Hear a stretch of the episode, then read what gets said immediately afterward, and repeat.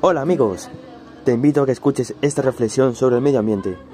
Mira por la ventana, ves árboles, flores, el sol, los pajaritos, qué bonito, ¿eh?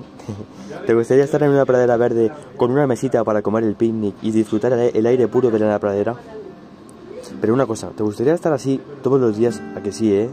Qué placer sería. Pues para eso utilizaremos tres palabras. Escucha con atención, reimagina, recupera y restaura.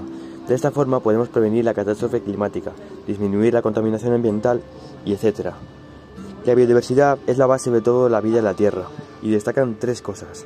El agua limpia, el aire puro y los alimentos nutritivos. Todo depende de ella. Una pregunta, ¿qué acciones debes hacer para celebrar este día? Te pongo unos ejemplos.